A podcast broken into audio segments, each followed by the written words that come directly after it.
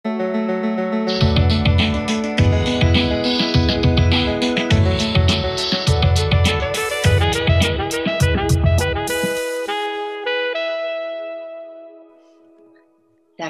vyzerá to, že by sme mali ísť. V tomto momente nás, milí priatelia, poslucháči, vidíte úspešne na facebookových streamoch Metropolitného inštitútu Artfora a ešte denníka N časti kultúry. Moje meno je Milota Sidorová a zdravím vás tak akože vyštančne, že z Metropolitného alebo on behalf of Metropolitný inštitút menom Metropolitného inštitútu Bratislavy, čo je podstate nová organizácia mesta, ktorá sa stará o koncepčnejšie usporiadanie mesta Bratislava, verejného priestoru, jeho architektúry, urbanizmu, ale presahujeme aj do tém ako ekológia, sociálna spravodlivosť a dátová politika.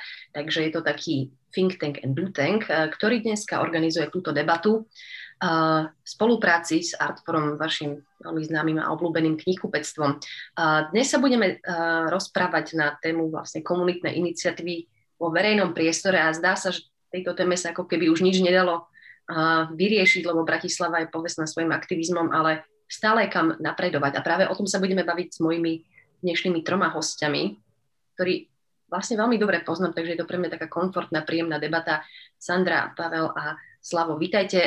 Začnem dámov. Sandra Štaselová, to je Ty si študovala územné plánovanie, urbanizmus, ale máš za sebou dlhú históriu vlastne aktívneho tvorby verejných priestorov. Vnútrobloky si robila koncept komunitných záhrad a ja asi nepoznám aktívnejšieho a efektívnejšieho človeka ako ty, ktorý preto to úplne, že funguje. Tiež moja kolegyňa z Metropolitného inštitútu, asi zodpovedná za niekoľko projektov vo verejnom priestore. Vítaj u nás dneska. Ahojte, pekný večer. Áno. Druhým hosťom, tak toto bude skoro sused z komunity, teraz to vyzerá, že sa všetci poznáme, ale je Pavel Šuška, on je urbaný geograf, vy ho asi poznáte cez Slovenskú akadémiu vied, ale v podstate kurátoroval a tvoril množstvo publikácií z tých dávnejších, zaoberal sa históriou bratislavského aktivizmu, kto kedy čo posúval nielen vo verejnom priestore ako fyzickom, ale možno, že aj v demokratickom, ako sa vyvíjala ako tá realita demokracie v mestskom prostredí. V posledný rok dosť pútala pozornosť tvoja publikácia alebo publikácia ako o suburbanizácii Bratislavy, takže to už nie je len vnútorný priestor mesta, čo ťa zaujíma, ale aj vonku, to by ma vlastne aj zaujímalo, či tam sú nejaké komunity. Pavel, vítaj. Takže... Príjemný podvečer. A posledným je a Slavomír Ondoš. Vy máte vlastne dosť podobné profily, obidva e, zaoberáte geografiou, Slavo, ty vyučuješ, alebo vyučoval si dlhšie na prírodovedeckej fakulte a ty si veľmi dobrý v dátach a vlastne aj možno v vizualizovaní tých dát. A častokrát máme ako keby spoluprácu v tom, že tvojich študentov vlastne ako keby ponúkaš na spoluprácu pri mapovaní verejného priestoru, susedstiev, dotazníky, všetky tieto praktické veci, na základe ktorých my môžeme potom usúdiť, aká je ktorá lokalita, čo si ľudia myslia, ako do nej pôjsť naj, najvhodnejším riešením. Takže Slavo, vítaj aj ty. Pekný večer, prajem. Dobre, takže ako ste videli, alebo ako vidíte, milí poslucháči, že mám to, že dvoch akože akademikov, jednu teoretičku, teoretičko, praktičko, neviem, manažérku. Takže ja určite začnem na začiatok vlastne tým úplne základným, že, že ako si vysvetľujete slovo komunita. Lebo slovenská legislatíva nemá ani pojem verejný priestor, a myslím si, že som sa nestretla ani s ničím takým ako komunita. Tak Palo, e, Slavo, asi by som začala s vami a potom to predám Sandre. Uh, môžem ja? Jasné. Neviem, či sa dostane k niečomu úplne presnému, ale tak uh, v zásade alebo v jadre uh, toho konceptu je asi nejaká horizontálna, spoločenská, možno um, nejaká voľnejšia väzba, teda medzi ľuďmi, je, hovorím, vyjadruje to nejak, alebo hovoríme o nejakej nadindividuálnej, nejakej kolektívnej úrovni, nejakej, nejakej identite. Ak, ak o miestnej komunite, tak hej, je to nejaké spoločenstvo, ktoré sa viaže na, na nejaké konkrétne mesto alebo nejaké miesto, nejakú konkrétne územie. Um, čo to ďalej môže znamenať? Tam potom už sa, sa názory um, môžu rôzniť, teda že v tom politickom živote alebo politickom fungovaní, akú úlohu môže komunita zostávať. sú asi na, na tých dvoch póloch sa môžeme stretnúť s, dvo, s dvomi, dvomi odlišnými názormi. Jedn, podľa niekoho je to, je to liek alebo, alebo nejaká štruktúra politická, ktorá nám pomôže zbaviť sa alebo minimálne bojovať proti všetkým nejakým neduhom alebo ohrozenia, či, či, či ich chápeme v podobe nejakej, nejakých totalitárnych tendencií alebo naopak um, individualizovaného liberalizmu. Takže že táto, táto forma organizácie spoločnosti alebo ľudí, kooperácie, že nám nejakým spôsobom pomôže uh, tomuto sa brániť. Podľa iných názorov zase uh, komunita, ktoré komunitu nevidia možno až takto alebo nevyhnutne pozitívne, ale hovoria o nejakých tendenciách alebo nejakom exkluzivistický, exkluzivistickom charaktere, a, ktoré, a po, kde v rámci komunít môže dochádzať k popieraniu odlišnosti a, alebo individuality, či naopak, že, že môže to mať aj, aj tieto formy. A, no, tak to môže byť vnímaná. Čo je ale dôležité a, a je, že, že komunita tu je, respektíve takto záp- v západnej teórii alebo politickej teórii je uh, komunita považovaná za modalitu alebo koncept, ktorý, ktorý je nevyhnutný pri uvažovaní o, o moci, moci v priestore alebo moci medzi ne, ne, spoločnosti, uh, že teda táto mierka nadindividuálna, ale nie uh, za, zachytávajúca napríklad národ alebo celé spoločenstvo alebo nejakú za, jeho zásadnejšiu časť. Proste táto mierka medzi nimi je, je kľúčová, je dôležitá. A čo je zaujímavé, ako si už ty naznačila, že na Slovensku práve, práve sme ani nejakým spôsobom nezachytili, že by niečo na tejto úrovni organizácie a, a politického pôsobenia bolo potrebné pomenovávať, respektíve, hej, že, že sa nejakým spôsobom s týmto tu nepracovalo. Mm-hmm. Neviem, kedy môžem rozprávať, možno sa ešte k tej veci dostaneme neskôr, ale... Takže vlastne ty hovoríš, že je to ako keby nejaké, že neformálne úplne zoskupenie ľudí v nejakom priestore, Môže to byť eh, brané ako nástroj ako keby demokratizácie, že tí ľudia pracujú ako keby, eh, sú ako keby nejakou antitézou alebo nejakou protiváhou nejakého centralistického princípu, napríklad počas komunizmu takéto nebolo, ale zároveň komunita môže byť totálne exkluzívna, vylúčujúca voči ostatným, čiže je to všetko keby úplne, že uh, nemusí to byť len pozitívne, hej.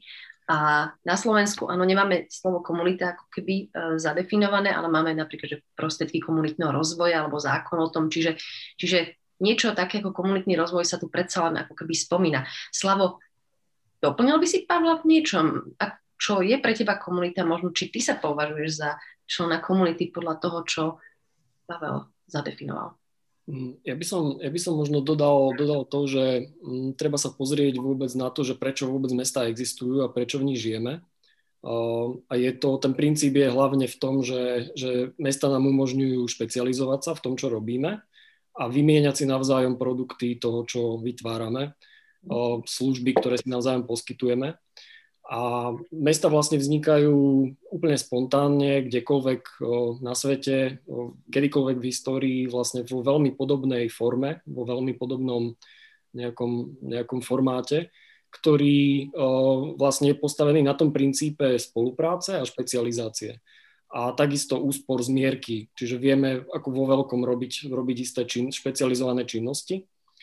A mm, vlastne, vlastne toto, toto samotné už vytvára medziludskú interakciu, čiže nie sme tie individuá, nie sme tí, ani, ani nejaké, nejaké vlastne len nejaké rodinné zoskupenie, ale vlastne nutne sme v takomto, v takomto rozpoložení sme sústredení na nejakom malom priestore, v ktorom sa potrebujeme pohybovať, navzájom stretávať, navzájom nejak zorganizovať. A tie, tie vlastne tie, ako keby tie trhové interakcie, tie, tie sú, áno, tie sú tam na začiatku, tie sú tým princípom, prečo vôbec, vôbec žijeme v takej vzájomnej blízkosti, ktorá ale súčasne prináša veľa, veľa vlastne napätia, veľa nutnosti koordinovať svoje, svoje činnosti. Prináša to takisto nutnosť byť navzájom ohľaduplný. A tam vlastne prichádzajú na rad, podľa mňa, tam, tam práve prichádzajú na rad ako tie, tie netrhové interakcie, tie dokonca aj neformálne interakcie. A to je, to je to, čo Paolo spomína, že ľudia sa začnú spontánne už v takýchto podmienkach organizovať. Ak im to je dovolené, ak je to prostredie slobodné, ak sa môžu navzájom slobodne vlastne združovať, tak o, nutne začne vznikať čosi ako komunita. Ale ja, ke, keď vlastne hovorím o nejakom, nejakom takom aj negatívnom zafarbení komunity, alebo čomsi negatívnom, tak o, ono je to v princípe vlastne už, už vložené v, tom, v, tom, v tej podstate komunity, pretože ona je vždy do istej miery exkluzívna. Čiže je to ako keby taký neformálny klub, zväzok vlastne vzťahov, kde sme buď členmi alebo nie sme členmi.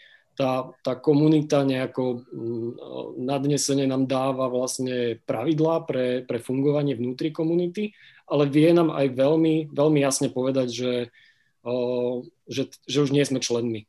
Uh-huh.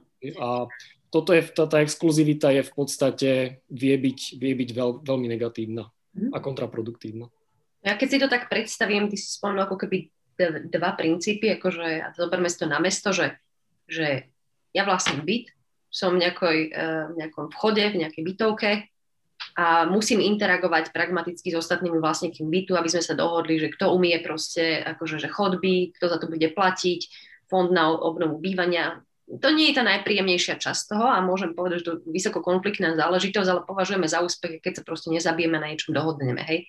Ale nepovedala by som, že toto je moja komunita, tá, ktorú si vyberám, ako si spomínal, že keď je tam možnosť keby zapojenia a ja bývam v takom vnútrobloku, kde sa mi tu objavili letáky, že poďme teraz skrášliť vnútroblok a to už boli takí nejakí mladí žasňari, ktoré ja som sa potešila, že však tým pomôžem, hej mne to prišlo ako tá nadstavba, že tu sa ja dobrovoľne do toho zapájam a že mi to prišlo sympatické, tak im pomôžem. Čiže to bolo také, že tam by som sa možno cítila súčasť tej komunity viac, ako nutne s tými mojimi susedmi, ktorými možno akože nemám práve tie najlepšie vzťahy. Sandra sa pýtam aj kvôli tomu, že ty si pôsobila aj v takýchto akože skupeniach, v tých aj takých pragmatických, ale aj vlastne iniciuješ.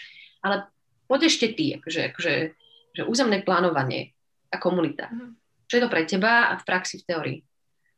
Uh, tak no. ja, ja, Sandru? Ja, ja, ja, hej, no ja, ja neviem, či by som úplne zachádzala do takých tých teoretických konceptov teraz, či je na to úplne čas, ale ako keby mňa, keď hovorím o teórii, mňa keby na začiatku pred x rokmi, keď som študovala, veľmi oslovil taký, taký americký teoretik Robert Putnam, on bol sociológ, ktorý hovoril akoby o sociálnom kapitáli, ako nejakom, nejakom špeciálnom bohatstve, nejakom špeciálnom kapitáli, ktorý ľudia majú a ktorý im pomáha, ktorý pomáha spoločnosti správať sa nejako, ľuďom fungovať nejako. A vlastne on ako keby zadefinoval komunitu ako, ako spoločenstvo ľudí, ktorí majú medzi sebou to, tie slabé vzťahy, alebo on to tuším volal, že slabé vzťahy, že to nie sú ľudia, s ktorými máte blízky priateľský vzťah, to nie je vaša rodina, to sú proste ľudia, s ktorými vás spája nejaký záujem, nejaký mýtus, nejaká, nejaké, nejaký spoločný, nejaký priestor, komunity môžu byť územné, môžu byť zaujímavé. Máme, môžeme povedať o komunite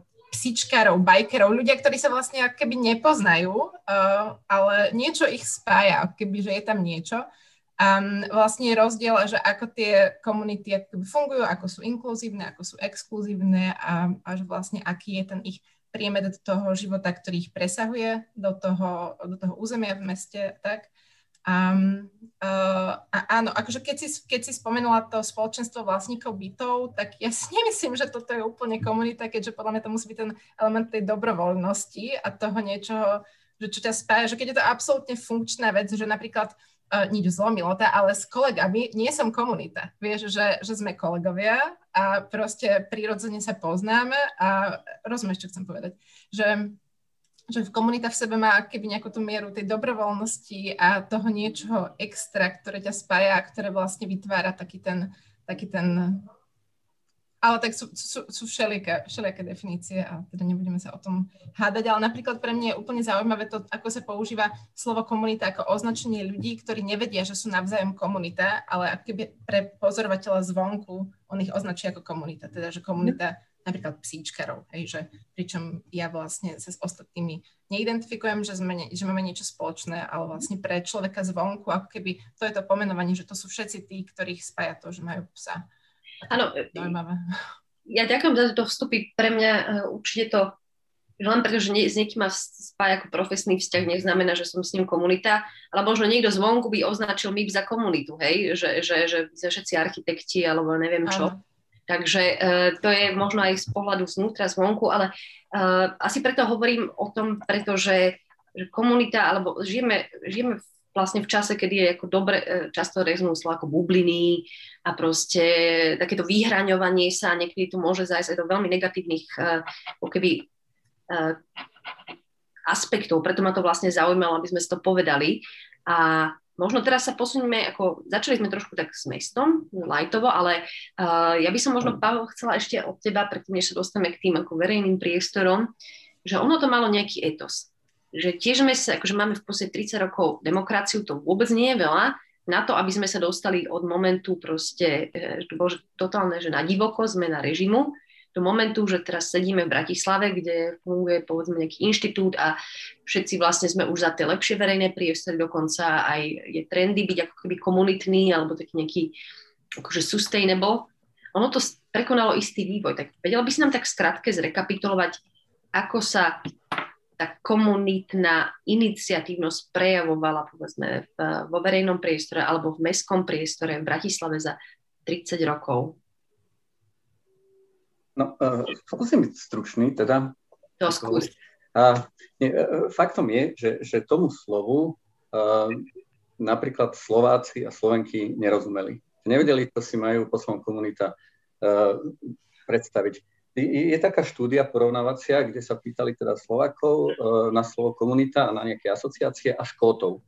A kým Škóti vedeli presne že si pre, pre, pod tým predstavil niečo konkrétne, napríklad susedstvo, štvrť, ulicu konkrétnych ľudí a niečo pozitívne. Slováci, to bolo v 97.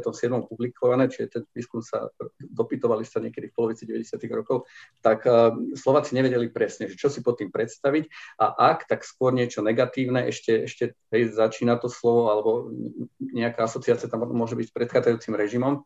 Uh, takže že, že skôr niečo, že, čo ich bude nejakým spôsobom obmedzovať alebo vnúcovať im niečo, niečo. Čiže bol tam zásadný rozdiel v tom, ako, ako tie spoločnosti žijú alebo chápu tento koncept. Autori vtedy si vysvetľovali, že, že bolo to asi práve to, to históriou štátneho socializmu, ale faktom je, že tam alebo v našej histórii je viacero momentov, kedy, kedy vlastne nič takéto neformálne, horizontálne mohlo vzniknúť. Že predtým napríklad ešte tá predsocialistická Slovensko bolo pomerne rurálna spoločnosť, kde zase tá spoločnosť je organizovaná na nejakom klanovom alebo rodinnom princípe, že tiež tu to není tie, tie slobodné, horizontálne nejaké združovania alebo na, na tomto založené vzťahy. Rody a dediny, hej? Napríklad, hej. A potom zase tiež tie 90. roky, alebo ten neoliberalizmus, ten zase hej, glorifikoval jednotlivca, že, že, že bol, bol, bol iba jednotlivec a do, doteraz um, títo ľudia rôzni uh, citujú Margaret Thatcher, ktorá hovorila, že spoločnosť neexistuje, je to len jednotlivec a, a, a ten je kľúčový. Potom zase ten, ten, ten, ten neviem, náboženský alebo konzervatívna pravica, tá, tá má rodinu a tiež tam to skončí. Nukleárna rodina a tiež až tak ďalej nehľadá nejaké prepojenia, možno v rámci nejakých náboženských obcí. Čiže hej, boli, tu, boli tu nejaké nastavenia spoločenské, ktoré bránili tomu, aby ľudia o sebe uvažovali v tejto mierke a, a, a, alebo aj tak reálne žili. A, a potom, Kedy sa to menilo teda? Kedy sa to menilo a kým sa to menilo? A, z na, jedného nášho výskumu vy, vyšlo, že vlastne toto priniesli aspoň do mestskej politiky urbánni aktivisti naozaj v Bratislave, na území Bratislavy. A opäť tam bolo niekoľko vln, že, že najskôr sa myslelo, že aktivizmus vôbec nebude potrebný, lebo žijeme v najlepšom možnom svete. Ešte v, v, v dokumentoch rozvojových bolo, že trh sa nejakým spôsobom postará o to, ako vybuduje proste najlepšie možné mesto.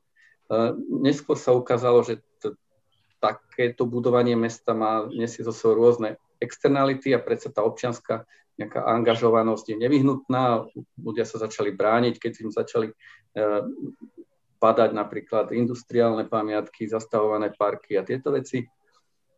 Ale myslím, že, že chcelo to až tú tretiu fázu, keď sa k tej, tej, tej, tej tomto komplexe rozmýšľaní o mestskom priestore pridala ďalšia vrstva a to, to, to tá, tá kolektívna, tá zdieľaná a, a, a svojím spôsobom pozitívna, že ideme spolu niečo budovať, teda že nie je to len tá defenzívna nejaká stránka, hoci asi bola nevyhnutná. Nielen petícia a nielen petícia odpor voči niečomu, ale je to také... Nezbúrajte nám toto a nechajte nám toto, ale že, že ideme sa spájať a ideme niečo spolu budovať, nie, niečo pozitívne tvoriť. A kedy by si videl tieto roky, že sa toto začalo lámať, lebo to malo istý vývoj a kto možno no, za mňa...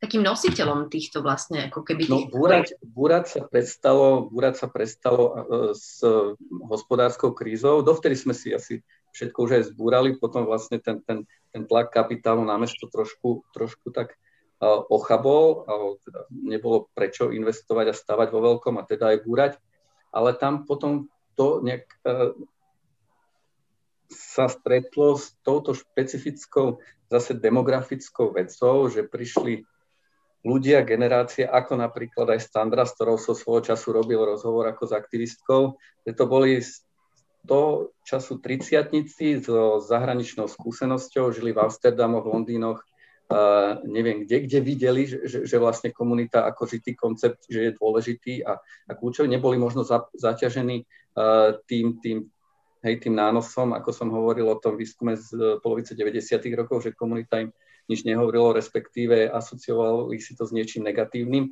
ale boli to ľudia, ktorí, hej, ľudia, ktorí zakladali dobré trhy, zelené hliadky, komunitné závery, tí všetci ľudia v zásade boli generačne na tom rovnako a, a okrem teda veku ich spájala aj, aj, aj skúsenosť s uh, pobytom v mestách na západ od nás, kde skadiaľ toto nejakým spôsobom aj priniesli a začali.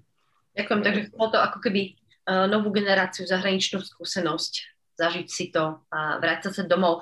Ja len pripomeniem, uh, teda my tu nie sme len, že uh, samo sa vyprávame, ale pokiaľ ste na Facebookoch, môžete samozrejme dávať otázku. My tu máme skvelého Juraja Kováčika, ktorý nám to tu postne dočetuje. Ja sa spýtam hlavne ku koncu, ak máte nejaké otázky na mojich troch hostí. Dobre, ja to ešte posuniem ďalej, lebo snažím sa z tej teórie tých takých tých hýbateľov v Bratislave, alebo či už menovitých, um, popisných, hej, si spomenul teda, že komunitné záhrady, dobré trhy, ja neviem, mestské zásahy, akože určite, že, že, že boli to konkrétne iniciatívy, ktoré mali isté témy, dostať sa možno k tomu, že uh, Slavo, ty si robil uh, vlastne s občanským združením Punkt taký uh, prieskum že čo sú ako keby tie, my sme to nazvali, nie že komunity v Bratislave alebo bubliny v Bratislave a to bola taká analýza facebookových stránok, tuším, takže sa pozrel na to trošku takým vedeckým spôsobom a skús nám popísať, že čo z toho vyšlo, lebo toto bol pomerne nedávny výskum, čiže určite by sme mohli uh, sa datovať do roku 2018, že čo sú tie bubliny v tej Bratislave. My sme sa snažili zareagovať na to, že o, časť našej interakcie sa pomaly, ale iste a už, už vlastne niekoľko rokov digitalizuje vlastne stráca sa do toho virtuálneho priestoru. A tam je, tam je jedno, jeden sprievodný jav vlastne s tým spojený a to je to, že to, je, to vlastne reaguje trošku na to, čo si ty Sandra hovorila, že potrebujeme si dobrovoľne sami vyberať tých, s ktorými sme súčasťou komunity. No a práve, práve na sociálnej sieti je tam taká práve taká technologická hračka, ktorá hovorí o tom, že stránky, ktoré sú tam vytvorené a zverejnené, sa navzájom môžu lajkovať alebo navzájom sa nejako môžu socializovať aj takto, že, že to vidíme, kto je s kým poprepájaný. No a my sme práve túto, toto prelinkovanie využili na to, že sme sa pozreli na o, vzorku o, vlastne vzorku nejakých, nejakých stránok, verejných stránok na Facebooku, ktoré boli aj komerčné, aj neziskové, aj, aj vlastne o, také, také nejaké nie, nie formalizované, ale o, boli to stránky, ktoré boli navzájom prepletené vzťahmi. Robili sme vlastne ten sampling na základe snehovej gule, Vychádzali sme z, myslím, že z tvojej nejakej takej staršej práce, z staršieho zoznamu vlastne nejakých aktívnych, aktívnych zoskupení alebo aktívnych skupín ľudí, ktorí, ktorí majú nejaký spoločný marketing, nejakú značku, nejaký názov. No a toto nám vlastne dalo, dalo taký základ, že sme sa priblížili zhruba k tisícke facebookových stránok, ktoré majú na seba naviazaných fanúšikov, majú vlastne aktívny, aktívnu prezentáciu na, na tej, tej stene toho, toho sociálneho média. A čo nám tam z toho vyšlo, tak vyšlo nám niečo také, čo vlastne nebolo nejak neočakávané a, a to bolo to, že, že vlastne tie komunity sú o, skutočnosťou, naozaj, naozaj tie stránky sú poprepájané medzi sebou nie náhodne, o, ani, ani nie tak, že každý s každým, ale vytvárajú relatívne uzavreté celky, relatívne uzavreté bloky, ktoré sú spojené tematicky. Mhm. Čiže je tam, je tam ten spoločný záujem, ktorý, ktorý ľudí spája a spája ich vlastne tak modulárne, hierarchicky. Že najprv sú spojení nejaká, nejaká skupinka, nejaký, nejaký produkt alebo nejaká služba, ktorá má tendenciu byť napojená na niečo, čo s nimi je v nejakom, nejakom spojení, či už tematickom alebo, alebo priateľskom, lebo nakoniec, nakoniec sú to ľudia prevažne jednej alebo blízkych generácií v jednom meste. A to som ešte zabudol povedať, že tie zoskupenia, tie firmy, tie stránky potrebovali mať zverejnenú fyzickú adresu v Bratislave. Čiže mm-hmm. toto, bol, toto bol ten náš uh, selekčný faktor. No a ja si to už úplne nepamätám, že koľko nám tam tých tém vyšlo, ale zhruba okolo 10 alebo 12. A vedel by si ktoré... aspoň povedať, lebo e, rozhodne, e, síce tu sa snažíme tlačiť tému verejný priestor, ale nebola tá bratislavská akože skupinovosť e, točená okolo verejného priestoru, aj keď tí ľudia sa starajú o verejný priestor. Takže čo ich spájalo?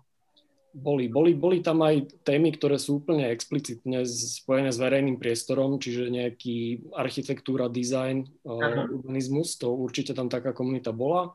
Veľmi silná bola napríklad gastro, čiže gastroprevádzky, bary, reštaurácie, bystra, nie, niečo veľmi živé v Bratislave v posledných rokoch. To, to uvidíme, ako to prežije teda túto dobu, ale, ale vlastne Bratislava úplne explodovala v tomto smere a vlastne mnohí máme aj kamarátov, ktorí pracujú v tejto sfére a to sme tiež napríklad videli, že ako oni, oni vlastne putujú medzi tými rôznymi podnikmi, hej, že to, to je tiež komunita vlastne.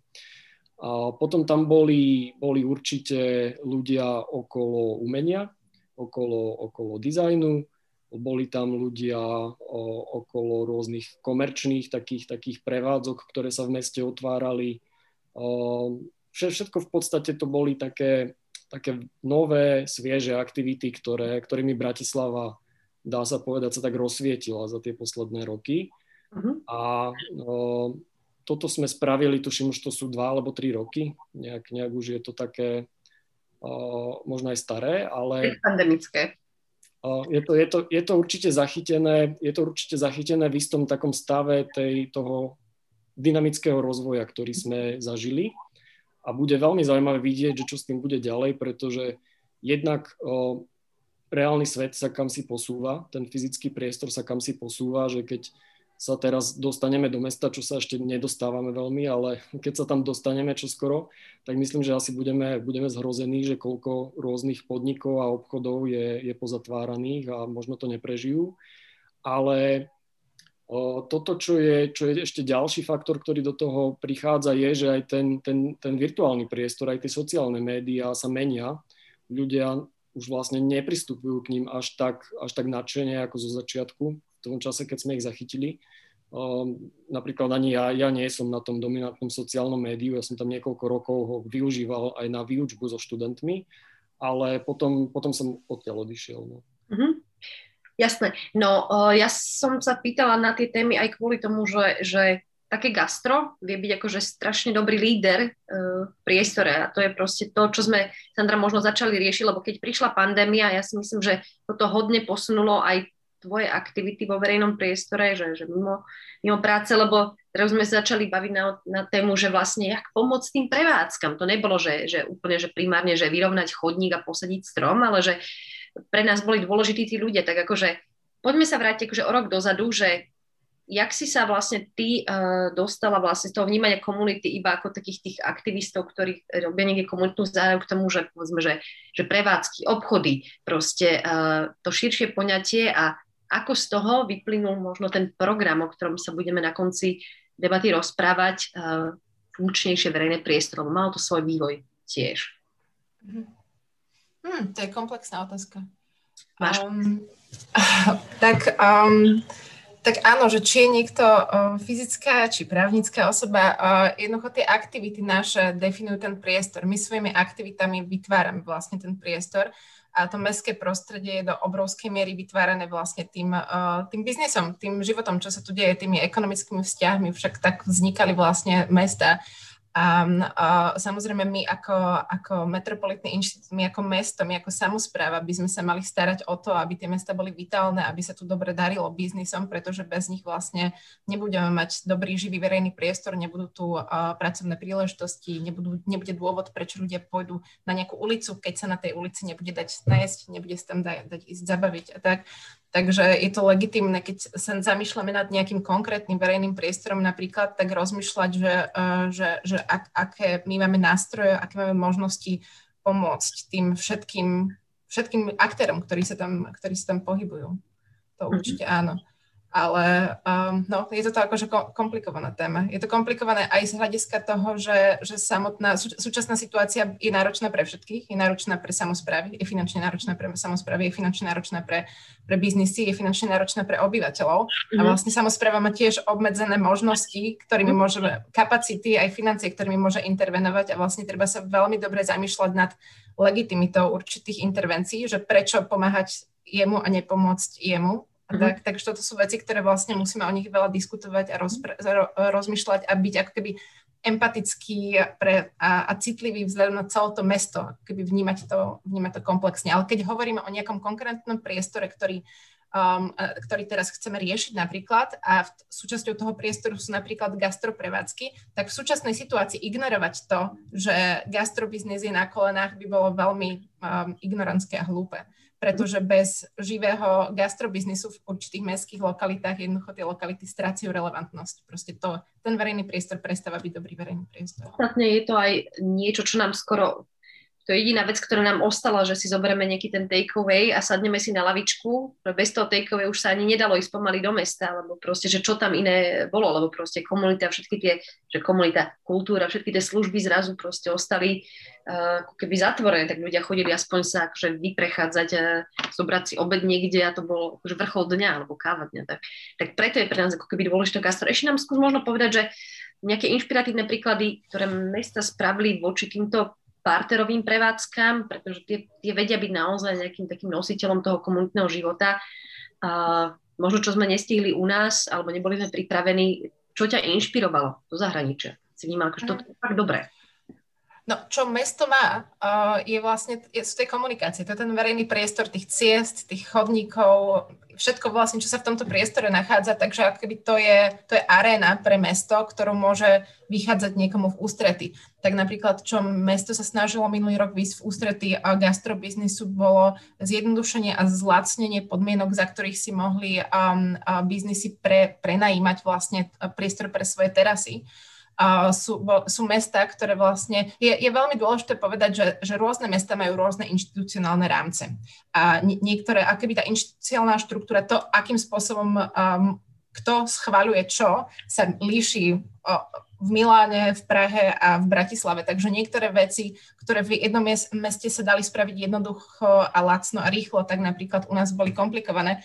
Ale vlastne myslím, že bolo, bolo fajn, že minulý rok sa mesto snažilo aspoň rýchlo a radikálne povedať, že terasy sú zadarmo Um, a vlastne toto je keby to, ten, ten základ najmenší, ktorý dokázal spraviť, lebo na to malo v moci, lebo vlastne ten, správ, ten orgán, ktorý povoluje tieto veci, je keby v, sedí keby na magistráte, je to hlavné mesto, takže to nemusí ísť cez ďalšie inštancie.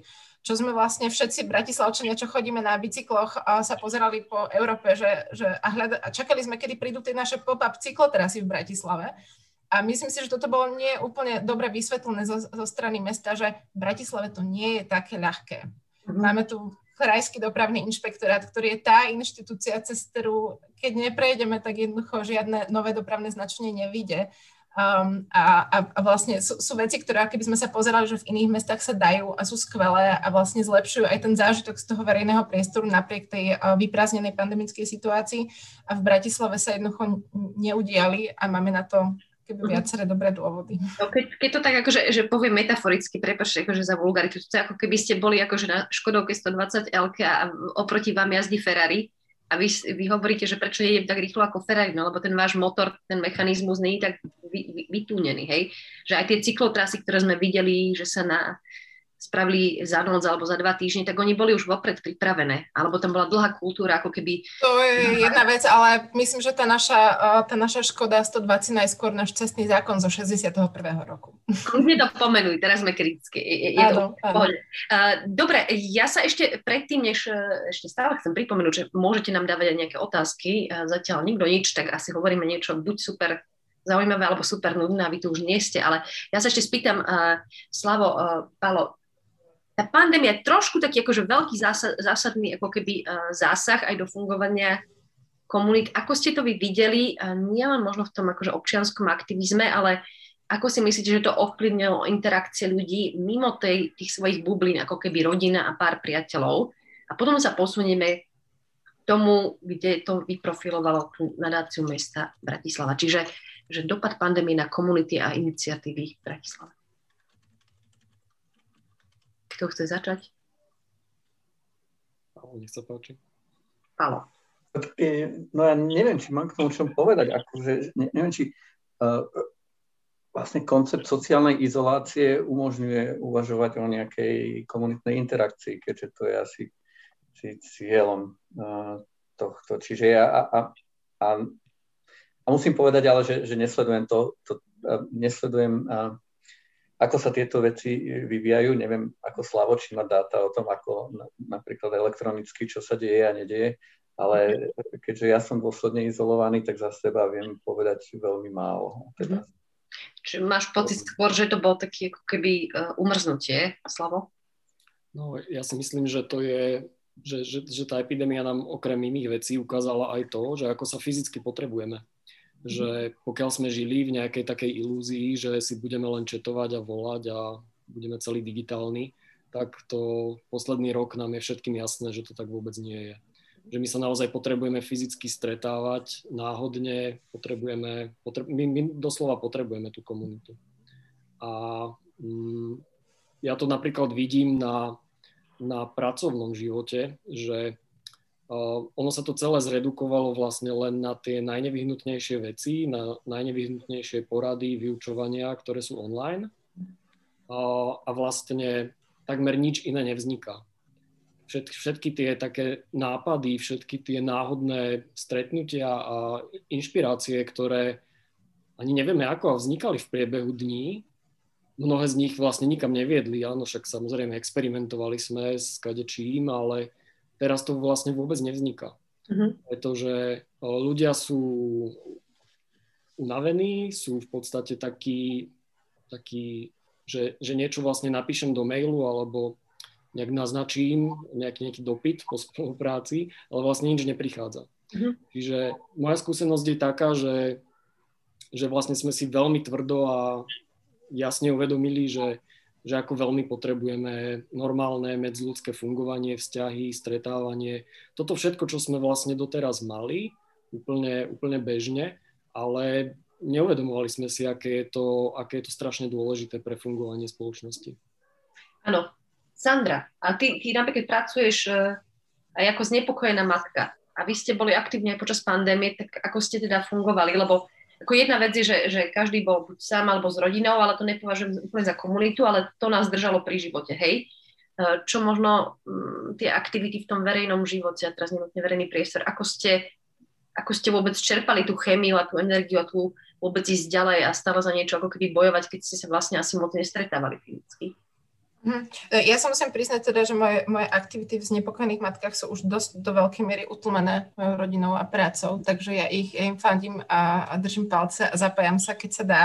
Mm. Ale akože, ako, ako to followujem, tak áno, presne ako, ako Slavo povedal, že bez tej, bez, tej, bez tej fyzickej prítomnosti tam nie, nie sú tie iskry, to nadšenie, to, to, to, že kde sa tie dve myšlienky stretnú, Um, um, je to náročné, no. Je to náročné. Ale teda, akože ak ja môžem povedať z tej druhej strany, tak ja mám dve malé deti a obidva s mužom máme práce a máme, akože náš život sa až tak dramaticky nezmenil, sa musím priznať za posledný rok. Um, a, a napríklad ja, ja dokážem vnímať aj také tie pozitívne aspekty, akože hlavne ja ne, nechcem povedať nič pekné o pandémii, je to strašné to, čo sa deje a uvedomujem si, že veľa ľudí je vo veľmi kritickej situácii a že sa prehlbuje chudoba a že mnohí ľudia sú uh, aj zdravotne ohrození stále a je to strašné. Ale zároveň myslím si, že to má aj nejaké pozitívne efekty, že akoby ľudia sa možno, um, možno prestanú, menej, prestanú cestovať do zahraničia, začnú si užívať prírodu na Slovensku, začnú tráviť voľný čas inde než v nakúpených centrách, lebo vlastne konštatujú, že sa to dá. Ja som začala teraz počas tejto pandémie a chodiť viac do lesa na bicykli a som ako keby objavila som úplne nový rozmer života v Bratislave a nechápala som, že kde som tu teraz bola, prečo som tu vlastne doteraz nenašla. Mhm. Takže že myslím si, že to má aj nejaké tie pozitívne priemety do životov, aj do toho priestoru samotného. Teda keď hovorím o mestských lesoch, tak naozaj to je tá nová obývačka Bratislavy podľa mňa a je to proste krásne, že vidím, Nový shopping v prírode. Uvidíme, čo, sa, uvidíme, čo sa stane, keď otvoria shopping moly, ale, ale možno niečo ale, ostane. Ale, akože máš point, že to, čo bolo dovolené, zrazu sa tie, uh, nepoviem, že komunity ľudí, ľudia proste sa presúvali do tých mestských lesov, tam nejak trávili čas, tam proste to bola ako fakt tá obývačka, tam možno vznikla iná komunita, teraz sme všetci mes, mes, mesko-lesníci, hej, že máme tu skúsenosť nejakým spôsobom, ak sme psíčkali, tak chodíme do mestských lesov, alebo karpatníci. Ne, teraz nerobím si vtipy, ale proste uh, nejakým spôsobom, akože nás to obmedzilo, ale posunulo nás to horizontami niekde inde. No a teraz ten, že, že téma posledného roku, proste jednak, že klimatická kríza, jednak, že pandémia, obidve krízy, vstúpa ako keby to povedomie globálne, aj dokonca naši politici niečo uvedomujú asi nedostatočne. A teraz tu máme vlastne uh, nadáciu mesta Bratislavy, ktorá akože vy, vypísala, mala by sa zaoberať kultúrou, hej, a keď si to človek bežne predstaví, tak akože pod kultúrnou produkciou sa tak veľmi zastaralo myslela, že umelecká tvorba a nejaké tie kultúrne akcie niekde v kultúraku, koncerty a tak ďalej. A zrazu sa objavil, že program, že funkčnejšie verejné priestory. Nie je to veľmi sexy, ale, ale vlastne, že, že to gro toho programu ide o to, že, a Sandra, asi tu dopovedz, Vlastne ten program ani nie je uh, verejné priestory, ten program sa volá Community. A je to ako keby strašne uh, z môjho pohľadu také progresívne, skvelé videnie toho, že čo je to kultúra a akým spôsobom mesto môže s tou kultúrou ešte interagovať, že popri tej, tej programovej kultúrnej uh, produkcii, pardon, ak nepoužívam dobrý slovník, nie som tu úplne doma, tak vlastne nadácie mesta Bratislava má tento veľký, uh, veľký program Community, ktorý má v sebe podporu komunitných aktivít, komunitných priestorov aj uh, verejných priestorov alebo nejakých drobných revitalizácií verejných priestorov. A minulý rok to vlastne nadácia mesta Bratislavy spustila prvýkrát. A, a máš pravdu, nadácia mesta Bratislavy je akoby v kuratele oddelenia kultúry.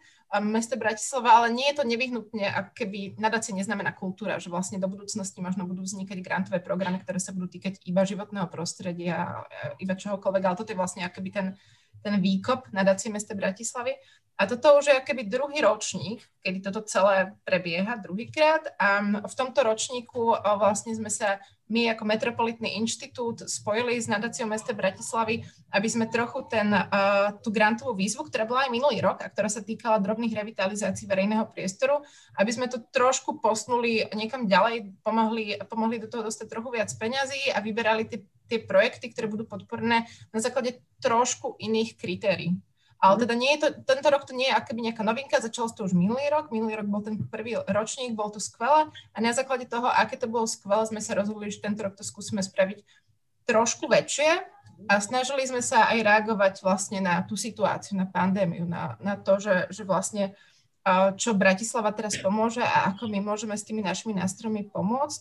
A mhm. naša predstava bola taká, že a nie predstava, to boli dáta. Vlastne uh, už minulý rok Google vydával tie Google Mobility Reports, kedy vlastne z vašich sma- smartfónov ťaha dáta, že kde sa pohybujete.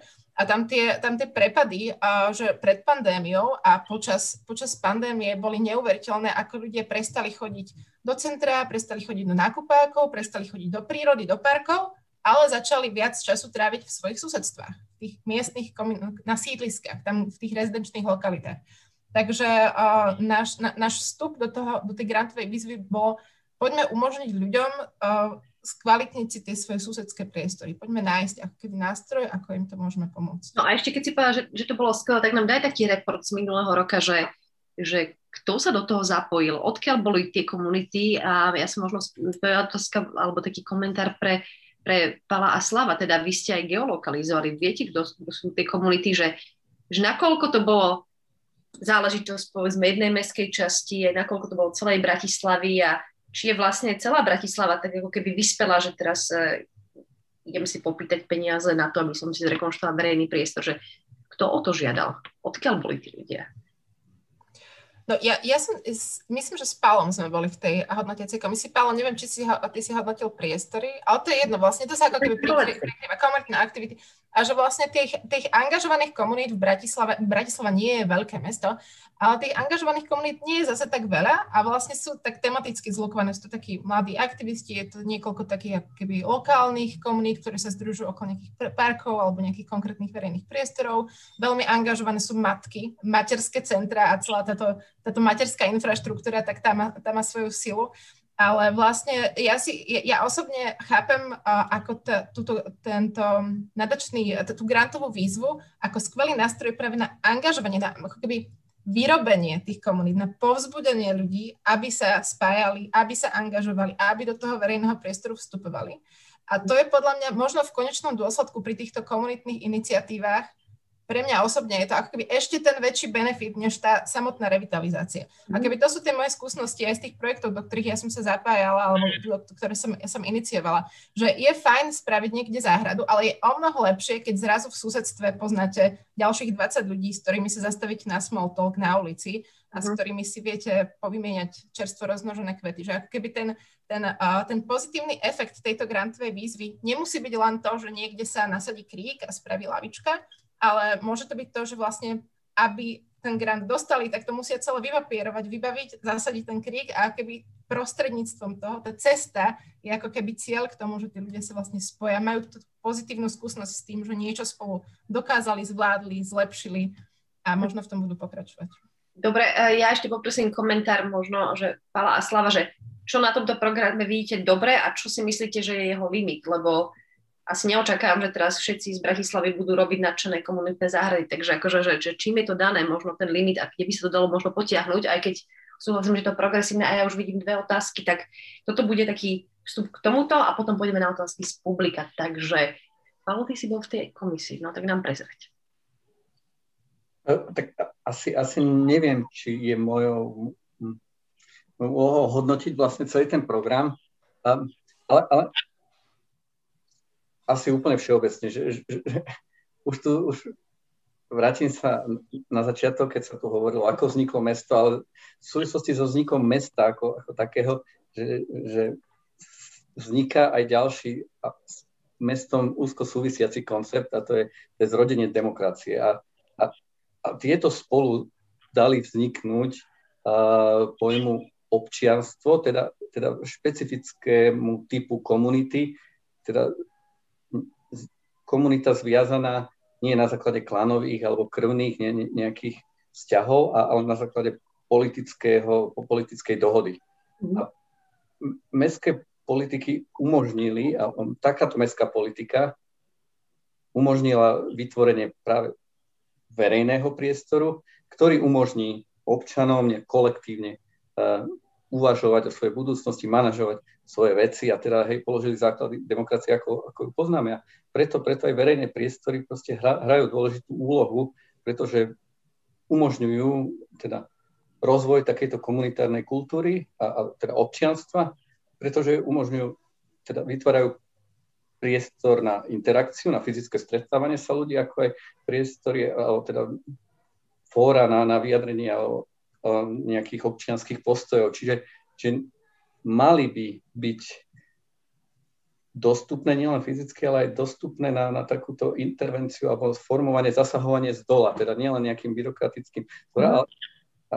aby som bol teda jasný, hej, že, že, že toto nie je, tento princíp a toto, čo sa tu deje, chápem tak, že, že mesto dáva priestor, aby ľudia z dola rozhodli uh, o tom svojom priestore. A neviem, za, za mňa ho skoro hodnotiť a teda som asi a, nie úplne najlepší na to, ale sa mi to zatiaľ strašne páči.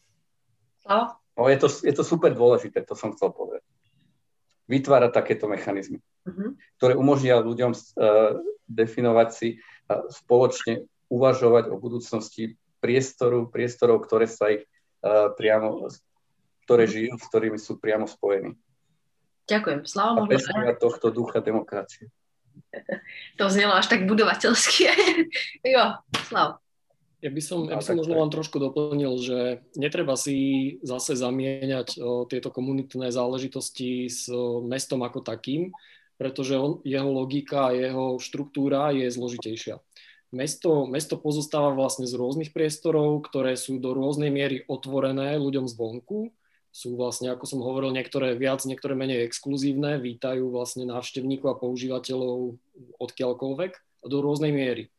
A potom, potom je taká druhá, druhá ako keby polarita, že uh, iba, iba niektoré miesta sú také, že nám dovolujú tam robiť čokoľvek, čo si zmyslíme alebo čo uvážime za vhodné.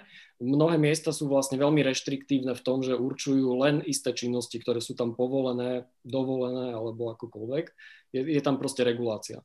Mhm. A komunita je v podstate, alebo komunitné priestory, komunitné verejné priestory sú také, ktoré sú ktoré dovolia vlastne čokoľvek, oni sú flexibilné, ne, ne, ne, nedávajú vlastne nejakú reštrikciu na to, že tadiaľ máte len prejsť, alebo môž, môžete sa tam len hrať na nejakom ihrisku, ale vlastne oni, oni dovolujú čokoľvek, sú v tomto tvorivé, ale súčasne oni sú, oni sú kľudné, oni nie sú tie, ktoré pozývajú vlastne všetkých na to miesto. Oni sú naozaj exkluzívne a slúžia len pre členov komunity, najmä pre členov komunity. Uh-huh. A mesto pozostáva vlastne z takých viacerých typov tých, tých priestorov, o, ktoré, ktoré sa práve riadia touto logikou relatívnej otvorenosti versus uzavretosti a flexibility versus o, regulácie tej, tej činnosti.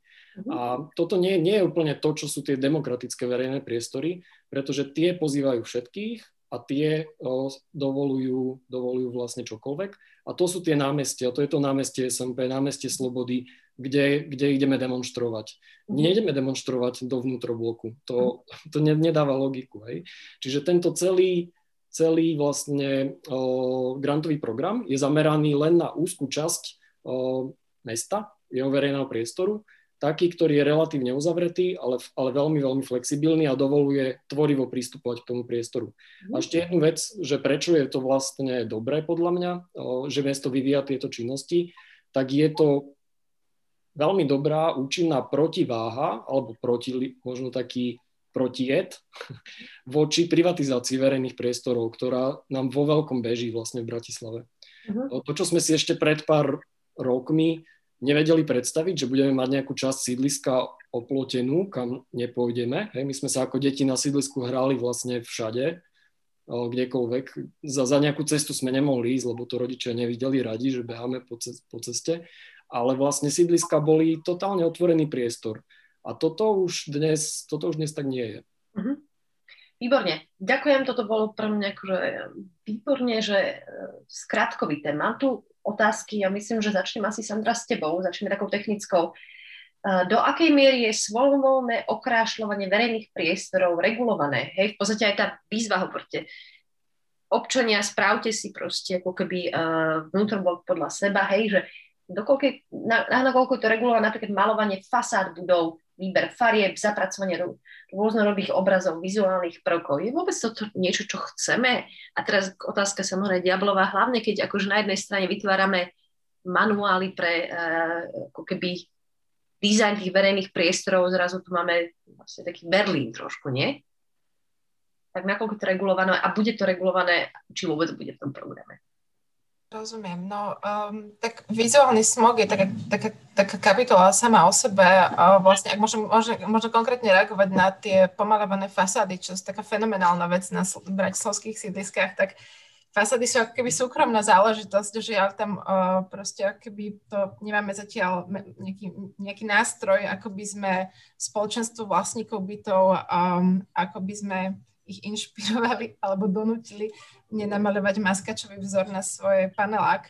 Uh, takže toto je akože téma sama o sebe, ktorá, ktorú vlastne asi je potrebné zmeniť. Uh, nejakú legislatívu, možno národnú legislatívu o tom, že vlastne do akej miery môže mesto regulovať vlastne súkromné vlastníctvo, súkromné fasády. A druhá vec, ktorá sa týka možno tejto, tejto grantovej výzvy, um, tak samozrejme vlastne my sme, ako keby, my sme na toto citliví. Tá grantová výzva je nastavená tak, že má jasne, um, jasne vysvetlené, ako keby, čo sú tie hodnotové benefity, ktoré tie projekty majú prinášať.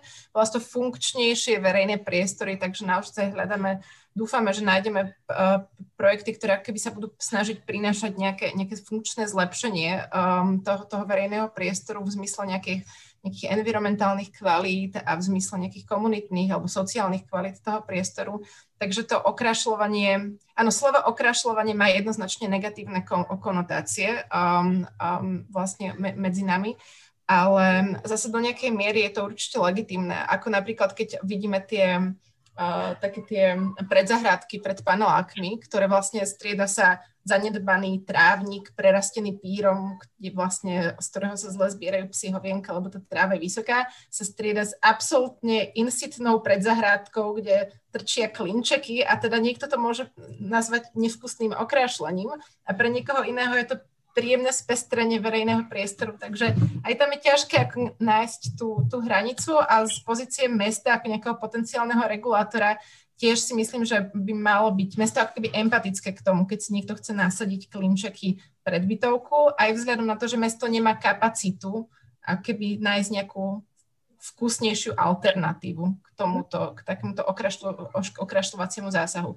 Ale ak sa rozprávame o okrašľovaní ako o sprejovaní električky na travertínový obklad uh, v podchode na Zochovej alebo niečo podobné, tak určite budeme robiť, čo je v našich silách, aby sme zamedzili takéto okrašľujúce tendencie vo verejnom priestore v Bratislave. Čo sa týka tých susedských, tých drobných uh, verejných priestorov, ktoré vlastne majú do nejakej miery um, menšiu komunitu používateľov a, a tak vlastne tam tá, tá, tá hranica toho okrašľovania je taká viac rozmazaná, by som povedala. Ja by som len tak ako vtipne povedala, že tam sa musíte dohodnúť s vašimi susedmi a to už bude víťazstvo, že vám tie klinčeky tam niekto nevytrhá, takže že to klinčeky budú pravdepodobne už konsenzom nejakej spoločnej aktivity, hej.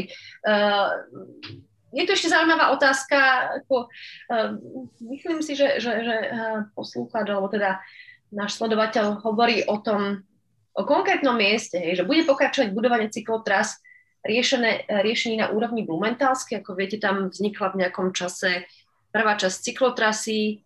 Áno, môžem povedať, že bude sa pokračovať, aj keď to není proste akože projekt uh, hlavného mesta, je to vlastne staromestský ale mm, máme informácie už to celá dávnejšie, že by sa malo pokračovať v tej cyklotrase, ale je tam skôr, a ten modelový príklad, jedna komunita, ktorá chce ísť za cyklotrasy a jedna, ktorá chce ísť vlastne proti a tvrdí, že, že proste je to ako keby uh, rušenie ulice, tak ja neviem, Sandra, ty tiež si vlastne mala s týmto určite, že keď si presadzovala nejakú, neviem, záhradu, vždy sa proste zburili nejakí ľudia, ktorí to proste považovali, že tak nakoľko je táto miera konfliktu ako keby legitimná, nakoľko sa s ňou ako keby vysporiadať, prípadne ako, hej? Mhm. No áno, ono je to špecifické v tom, že akéby tie, uh, tie záhrady, s ktorými ja som mala skúsenosť, boli jednoduché v tom, že akéby to transformovalo nevyužívaný priestor na nejako využívaný priestor. Takže tá, zase tá, tam bola tá legitimita toho, že predtým to nikto nejako nevyužíval a zrazu to, tá, tam bola nejaká funkcia. A je úplne legitimné, keď vlastne sa ozývajú ľudia, užívateľia verejného priestoru, užívateľia komunikácií, že majú inú predstavu o tom, profile alebo o tom, ako to, ako to bude fungovať. A mne sa páči, že tieto diskusie prebiehajú.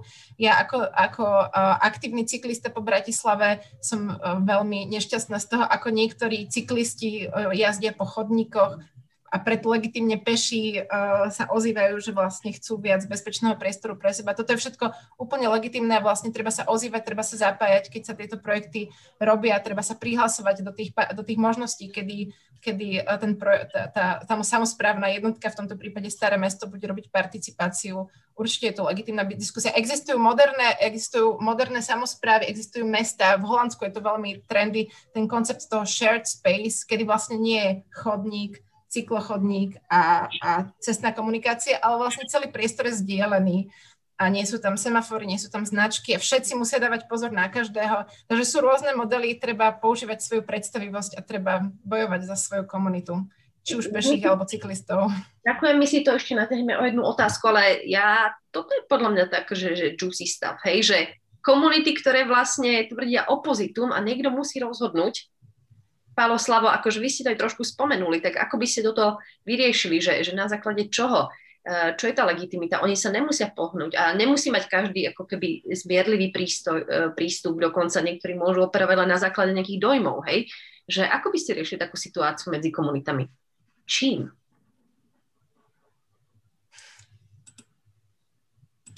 Ja viem, ťažká otázka, ale e, začali ste komunity, nie sú len pozitívne.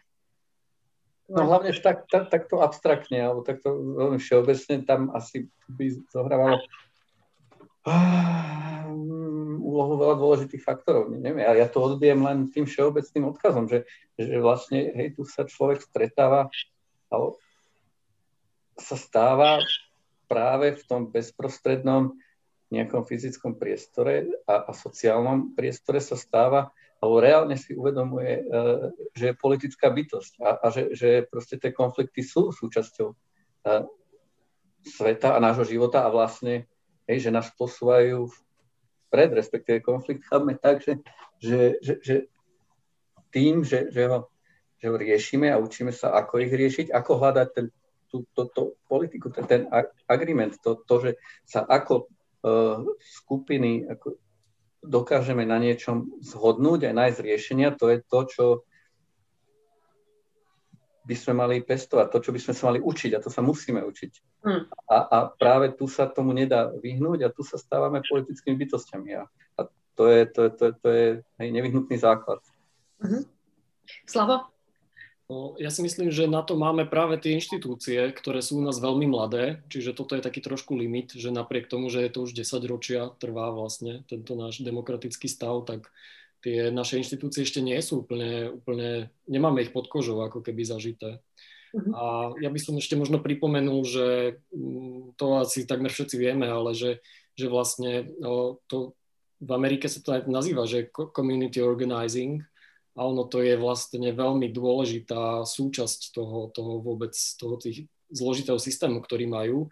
A napokon vlastne tieto aktivity na komunitnej úrovni vlastne vyprodukovali aj bývalého amerického prezidenta Baracka Obamu, ktorý v tom ďalej pokračuje vo svojej Obama Foundation. Mm-hmm. Čiže to ako keby z dola, to ide vlastne do, do, do veľmi vysokých o, poschodí politiky. Uh-huh. Že to, to je naozaj taká vec, že, že podľa mňa na to potrebujeme dorásť ako spoločnosť. Ale trvá to, trvá to, vyzaduje to čas. Dobre, ale čo z vás vlastne počujem je, že, že konflikt je je prirodzený, dokonca očakávateľný v meste. Aby som len dodala tá z pozície akože metropolitného inštitútu, keďže e, sa s tým zaoberáme na participácii, nechcem sa to váriť, ale, akože chváliť, ale že, že už len ten akt, že, že, že sa stretnú a hľadá sa nejaká dohoda alebo že sa vypočuje, už to je proste veľký posun. To je v tom preklade, že ideme doraz na niečo. Že, že stretneme sa, začneme hľadať nejaké možno rácio alebo sa vám proste vykričíme a, a niečo sa posunie. Hej, že, pomalé akty vlastne a preto hovorím, že niekedy tie klínčeky pred to pred zahradkou môžu byť obrovským víťazstvom, že sa zhodnú nejakí ľudia, ktorí proste predtým sa nikdy nezhodli. Hej. Dobre, posledná otázka, a toto je taká zaujímavá možno pre všetkých. Uh, aké by mali byť hlavné kroky pre znovu oživenie komunít v post-covidovom období? Takže raz sa to skončí z pohľadu komunitných lídrov, tak musíte spať, čo sú komunitní lídry, alebo tí, ktorí asi veci posúvajú. Ako efektívne by k tomu mohlo asi mesto pomôcť, tak spomenuli sme už teda tú nadáciu, možno nejaké iné veci. Takže post-covid, resuscitácia komunít. Čo vás napadá?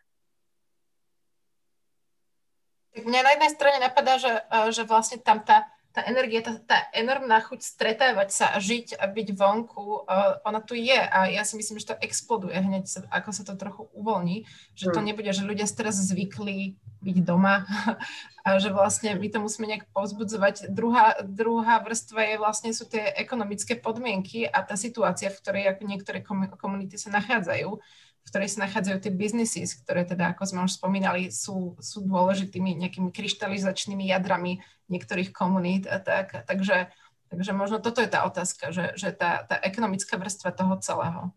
ale tiež je zaujímavé, že vlastne čo, kedy, ako dlho tu s nami bude tá pandémia a ako to bude vyzerať, ako dlho môžeme očakávať um, hygienické podmienky, stretávanie sa v exteriéri, dezinfekcie, rúška, um, limity na počet obyvateľov v interiéroch uh, gastrozariadení alebo teda hociakých interiéroch.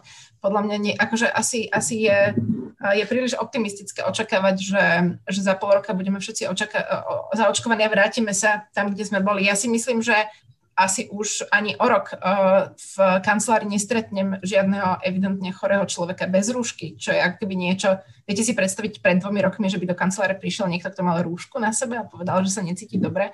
Takže uh, že možno keby musíme rozmýšľať nad tým, že čo tu s nami ostane a, a vlastne my z pozície mesta skúsiť pomôcť tým, tým podmienkam. Um, napríklad, ak, ak ja môžem povedať uh, za seba, tak rovnako ako minulý, minulý rok, tak aj tento rok chystáme uh, sadni si stoličky v meste v Bratislave a chceme ich, uh, minulý rok sme ich uh, trošku zväčšili objem uh, stoličiek, ktoré, ktorými mesto disponuje a tento rok ich chceme dať jednoducho do ulic a chceme, aby tam boli k dispozícii všetkým ľuďom, ktorí akoby, pre ktorých toto bude akoby hygienickejšie stretávanie sa s kolegami aj jedenie obedu napríklad, alebo jednoducho e, trávenie času vonku, že, že jednoducho asi, asi v tých, tých uliciach a bude limi, je, je limitovaný počet lavičiek a vlastne týmto mobiliárom dokážeme možno skvalitniť mnohým ľuďom a, a, a druhotne aj nejakým gastrozariadeniam a možno kvalitu toho, toho života a ich služby, že tam vlastne viac ľudí bude, bude vedieť hygienicky tráviť čas.